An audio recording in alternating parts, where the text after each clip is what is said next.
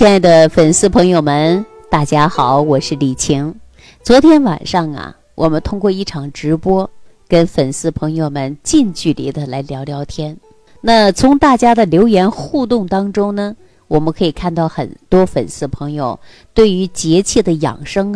还是非常关心的。就比如说我让大家吃一些当归羊肉汤，那这个呢就是因为血虚内寒引起的，像脸色不好看，没有光泽嘴唇发白，面色苍白，没有血色，或者肚子总是感觉到隐隐作痛不舒服，手脚冰凉总是暖不热。那这种症状呢，喝上羊肉汤不仅可以起到补血温阳的作用，那么大家呢不妨可以试一试那全家人都可以受益。那说到冬至咱们中国文化有一个很重要的概念，叫以终为始则无败事。这个话怎么讲呢？我认为它有两层意思。第一层意思呢，就是说结束的地方实际上就是开始的地方，也就是说冬至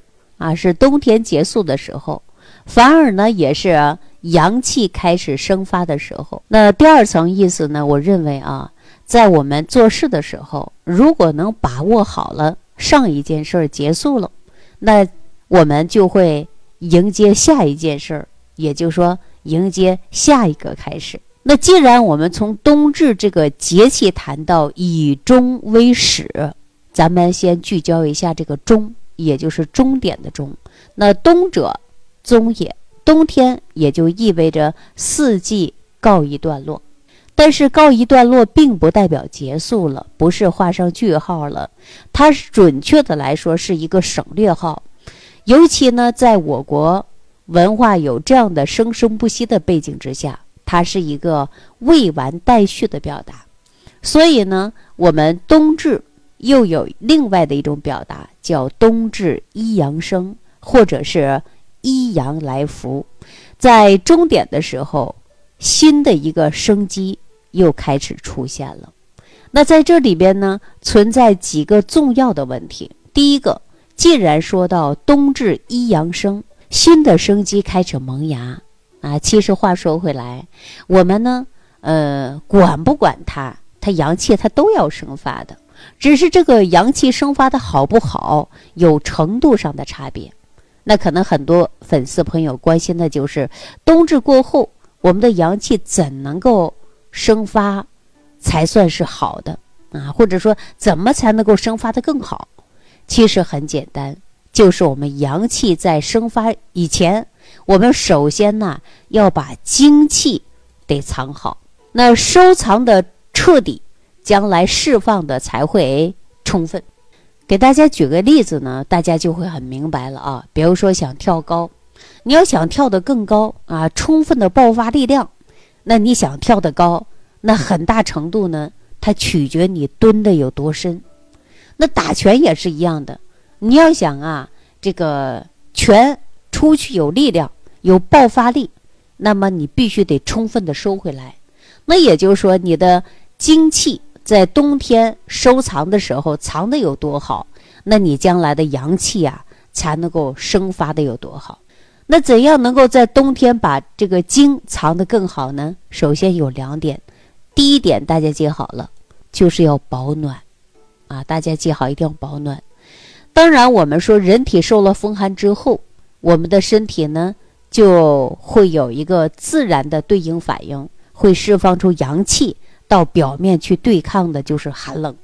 那最近很多粉丝朋友因为这个都阳了，感冒了嘛，感冒呢就会有发烧迹象，说白了说穿了就是阳气浮到体表去抗寒的一种表现。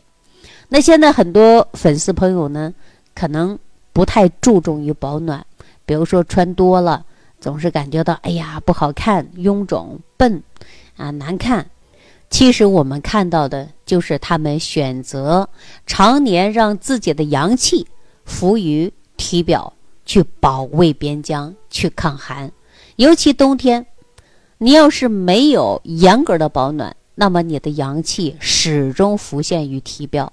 那就很难充分的收藏回去。那代价是什么呢？就是无法进行下一个新的释放，也就相当于说你这一拳呐，它没有收回来，你下一拳打出去啊，就用不上力气。换句话来说，当我们这个冬天你做好保暖，你的阳气呢不浮于我们体表去对抗寒冷了，那我们的精气就会彻彻底底的收藏在根本上，蓄势待发。当然我们收藏的精气，释放的阳气的先决条件，这是肯定的。但如果我们原有的精气本来就不足啊，就相当于你的力量本来就不够，你这一拳呢收的再好，挥出去一样软弱无力的。那么我们就需要收藏的基础上，一定要想办法补充我们的精气。所以冬至的时候建议大家吃一些羊肉啊，冬至吃羊肉呢是补益精气的关键，这是张仲景在《金匮要略》当中记载的当归羊肉汤，它能够呢大补气血，大家都可以试一试。只是有个前提啊，大家吃的过程中呢不能感冒，还有女性呢这个月经期间不能吃。当然我们昨天晚上在直播的过程中啊，很多朋友问到手脚冰凉、肩膀发凉，还有漏风的感觉，我建议大家在保暖的同时呢，可以采取艾灸的方法，这个很简单也是很不错的啊。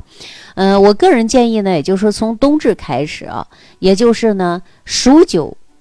开始，每天啊，灸一次，然后呢，19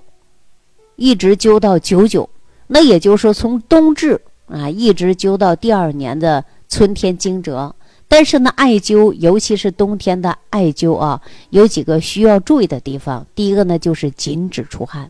不要大汗淋淋的，除非你感冒了啊，靠微微出汗来散寒，那是正常的情况下。但是如果没有感冒的情况下呢，一定要禁止发汗。因为啊，你一发汗就会把你的阳气给唤醒，那释放出来了，得不偿失。然后穴位呢，我给大家推荐的就是神阙，就是肚脐儿啊，足三里。当然呢，艾灸的时候呢，如果这个三个穴位艾灸时候不太方便，那也可以用最简单的艾灸方法，就是选择阿是穴，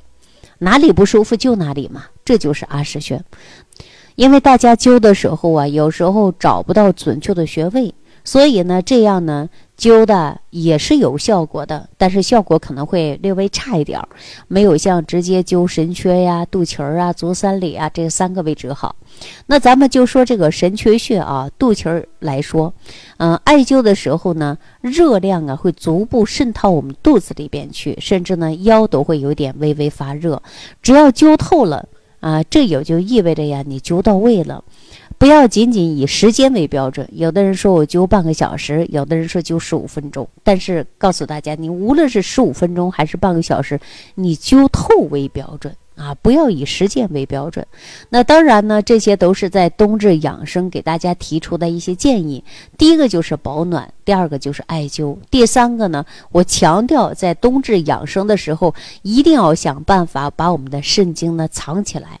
冬天补肾藏精，那也就是说你这个精可藏，那怎么办呢？我们可以通过温补办法来补肾，可以达到藏精的效果。我之前给大家推荐过固元膏，也可以坚持吃上3个月，里边有枸杞、黄精、牡蛎等等，都是有补肾的作用，包括桔梗、酸枣仁啊，都有很好的收藏作用。再加上玉竹滋阴的效果，